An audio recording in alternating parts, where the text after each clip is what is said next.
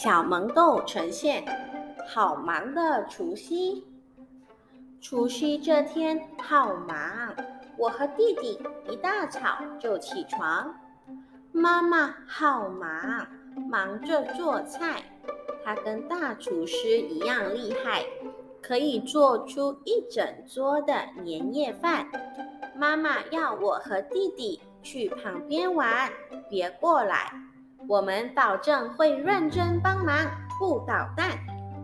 哔哔，妈妈的厨艺人人夸，但比起大厨师，她更适合当警察。我和弟弟才偷吃几块年糕就被抓。奶奶好忙，忙着蒸糕。奶奶说糕蒸的好，代表新的一年节节高。看奶奶一个人忙不过来，我和弟弟帮忙把糕拿到桌上摆。弟弟跑太快，跌了一跤。碗摔成了好几块，奶奶马上念：“大过年，岁岁平安，岁岁平安。”哇，奶奶是魔术师吗？居然会咒语，真厉害！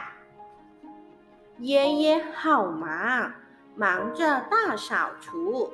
看爷爷这么辛苦，我和弟弟也来帮忙。洗地板，刷窗户，洗呀洗，刷呀刷，肥皂泡泡冒呀冒的像雪花。我和弟弟玩的笑哈哈，也不怕被骂，因为爷爷说除夕不能骂人，不能吵架，只能说好话。爸爸好忙，忙着上街。采买春联和鲜花，听听到要出门，我和弟弟抢着当跟屁虫。就算爸爸要我们乖乖在家，我们还是要跟着他。坐好坐好，不要吵了。年货大街真热闹，我和弟弟逛了一摊又一摊，卖糖果的阿姨吆喝着。吃甜甜赚大钱，吃甜甜好过年。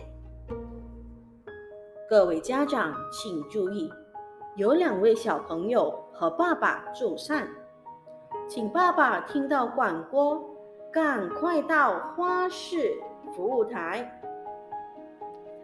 回到家，爸爸一样好忙。忙着爬上爬下贴春联，我和弟弟也没闲着，帮爸爸一起贴，连大黑的狗屋都换上我们写的新春联。